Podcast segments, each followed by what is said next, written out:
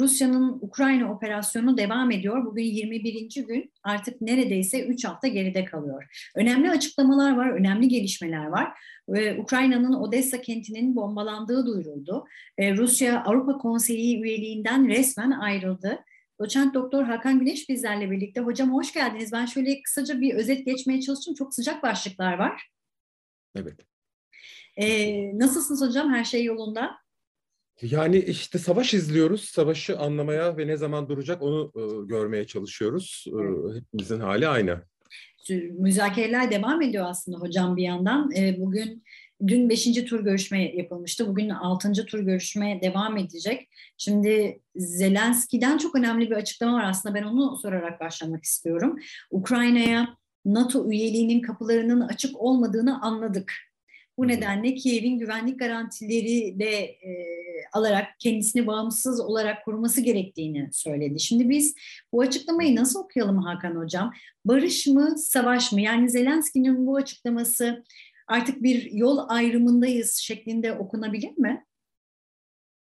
Tabii e, okunabilir e, ama bu yol ayrımı epeydir vardı. Yani bu krizin başladığından savaşa dönüşmeden önce de, Rusya saldırmadan önce de bu, bu zaten ana e, gerilim konusuydu. Ukrayna'nın e, tarafsız mı olacağı, NATO'ya katılıp katılacağı mı, katılmayacağı mı tartışması. Evet. Şimdi bu tartışmada bu oldukça geç ama bir çıkış arayışı. Evet. Zelenski bir çıkış formüle ediyor. İşin ilginci aslında başka her konuda fikir beyan eden ve başka her konuda tutum ifade etmiş olan aktörler susuyor. Mesela eski Cumhurbaşkanı Poroshenko evet böyle de olabilir demiyor o şeylerle. İşte kendi kurduğu gruplarla ülke içinde dolaşıyor. Batılı ülkeler de evet Ukrayna'nın böyle bir tercih varsa ve bu savaşa son verecekse biz bunu destekleriz, bunu anlarız falan da demiyor. Yani burada e, çıkış e, sunmaya çalışan e, tek aktör Zelenski gibi görünüyor. Peki bu noktada Batı yani NATO üyeliğini e, olmayacağını kabul eden bir Zelenski varsa eğer masada e, bu durumda NATO'nun ya da batılı ülkelerin buna tepkisi ne olacak? Şimdi tepkileri e, şu şekilde oluyor. E, bu tür bir çıkış arayışına destek vermemek biçiminde oluyor. Yani hayır Zelenski'ye rağmen e, yok sizi e, şeyi alacağız, NATO'yu alacağız demiyorlar. Ama e, bütün bu çatışmanın temel kaynağı olan NATO gerilimi konusunda da e, kendileri de e, silahsızlanma, işte tansiyon düşürme çabalarına katkı sunacağız diye basit bir diplomatik cümleyi de ağızlarından duymuyoruz. Bu gerilimin daha da fazla devam etmesi. Yani Ukraynalılar siz savaşmaya devam edin. Ee, biz sizi e, NATO'ya alacaktık ama e, bunun gereği olarak da tam olarak size bir güvence de e, sunamıyoruz diyorlar. Yaptıkları şey bu. Bizim yerimize siz harp edin diyorlar. Benim gördüğüm e, tablo bu. Yani Batı ülkelerinin özellikle Amerika Birleşik Devletleri ve İngiltere bu kadar da genellemeyelim. Öyle, Almanya öyle e, demiyor. Almanya'da bir çözüm arayışı içerisinde. Başka birçok ülke gibi. Bu ülkelerden özellikle İngiltere ve Amerika Birleşik Devletleri tırmandırma politikasını e, sürdürüyor. Zelenski'nin de daha önce konuştuğumuz gibi eli kolu o kadar e, rahat değil. Bir, bir sürü faktörü idare etmek zorunda. Dolayısıyla e, kamuoyunu da sesleniyor. Diyor ki e, yani bir, bir şekilde bir tarafsızlık statüsü kabul edebilirim. Masada ben bunu konuşuyorum. E, ancak buna karşılık e, hem sizi ikna edebilmem için yani Ukrayna'daki e, aşırı NATO'cuları diyelim ikna edebilmem için e, hem de geniş kamuoyuna bir şey söyleyebilmem için e, benim askeri güvencelere ihtiyacım var. Sadece Rusya ile yapacağım anlaşmada Rusya'nın vereceği güvenceler değil, e, Batı ülkelerinden güvence istiyorum. Bu ne demek? Elinizi taşın altına koyun. Bana saldırı olması durumunda beni destekleyeceğinizi bir anlaşmayla ortaya koyun. Kim olabilir bunlar? İşte Amerika, İngiltere, Polonya, Türkiye gibi ülkeleri sayıyor ya da bunların bir kombinasyonu. Şimdi bu konuda e, bir ses gelmiyor. Yani evet biz e, size e, bu güvenceyi veririz e, cümlesi İngiltere'den örneğin bu konuda en e, önde çıkan ülkeden gelmiyor e, Britanya'dan. Bu da e, tabii e, ilerlemeleri zorlaştırıyor. Yani Zelenski e, tek başına evet ben e, şimdi imza atıyorum e, dediğinde nasıl olacak? Yani bunun arkasında kimleri bulacak parlamentosundan efendim e, sahadaki askerlere kadar içeride bir darbeye neden olur mu? Yani Zelenski'ye rağmen bir harekete neden olur mu? Bunlar gündemdeki sorular. Dolayısıyla hala çıkmaz e, e, içerisinde. Yani yol haritası e, neye benzeyecek bir fikrimiz oluşuyor. Hem Rusya ne istiyor hem Ukrayna e, ne kadarını kabul edebilir bunu görüyoruz. Ama e, bu sorunda taraf olan ülkeler henüz bu konuda e, onay üretmiş değiller. Onay evet. vermiş değiller. E, şimdi bir yanda yaptırımlar zaten Rus ekonomisini sarsmış durumda açıklamasını yapan Stoltenberg var. İşte büyük firmalar Rusya'yı terk ediyor. E, Rusya Merkez Bankası vatandaşlarının altın alımını durdurdu. Yani savaşın maliyeti ortada. Şimdi Rusya bu ekonomik yaptırımlara ne kadar dayanabilir hocam? Eli ne kadar güçlü bu anlamda? Şimdi çok temel ürünler konusunda ve bir şok etkisi anlamında e, tahmin edilenden daha da iyi durumda. Onu söyleyebiliriz. Yani e, işte böyle e, banka iflasları, efendime söyleyeyim, insanların birbirinin üstüne çıkarak böyle finans kuruluşlarının önünde şey oldu. Tabii kuyruklar var ama e, böyle bir e, bir şok hali yok. Evet. E, ama tabii orta vadede Rusya'nın e, çok zorlanacağı ve Rus e, oligarkları, Rus iş dünyası diyelim, e, Rus iş adamları ya da oligarklarının çok büyük kayıplar içerisinde olduğu da herkesin malumu ve onlar da bu sorunu çözmek istiyorlar. Yani milyar dolarlarını bir şekilde kurtarmak istiyorlar. E bunun da tabii Putin'e bir basıncı olduğu, olduğunu, olacağını, daha da devam edeceğini tabii ki kabul etmeliyiz. E, bunu düşünebiliriz. Ama e, birinci şoku e, atlatabilecek şöyle olanaklara sahip. Yani bir kere işte enerji, ısınma, e, benzin, mazot her neyse bunlar temel gıda güvenliği gibi konularda efendim kendine yeterli olan bir ülke Rusya. Bazı başlıklarda işte ilaç bazı ilaç başlıklarında ve benzeri ona ilişkinde işte Çin, Hindistan ve diğer kaynaklar üzerinden sorununu çözmeye çalışıyor. Bu şeyin yani yaptırımın birinci elde Putin'in hızlıca ordusunu çekmesine neden olmayacağı ortaya çıktı. Bunu söyleyebiliriz ama orta ve uzun vadede tabii ki bu Rusya açısından da büyük riskler barındırıyor tahmin edilenden çok daha iyi durumda da şok hali yok dediniz. Tam Hı-hı. da Çin'den konu açılmışken o zaman bir soru daha sorayım size o noktada. Çünkü ABD'nin bir iddiası var. Rusya'nın Çin'den ekonomik ve askeri destek istediği yönünde. Çok da böyle sert ve yüksek bir tonda da uyardı ABD. Sonuçları olur dedi Çin'e.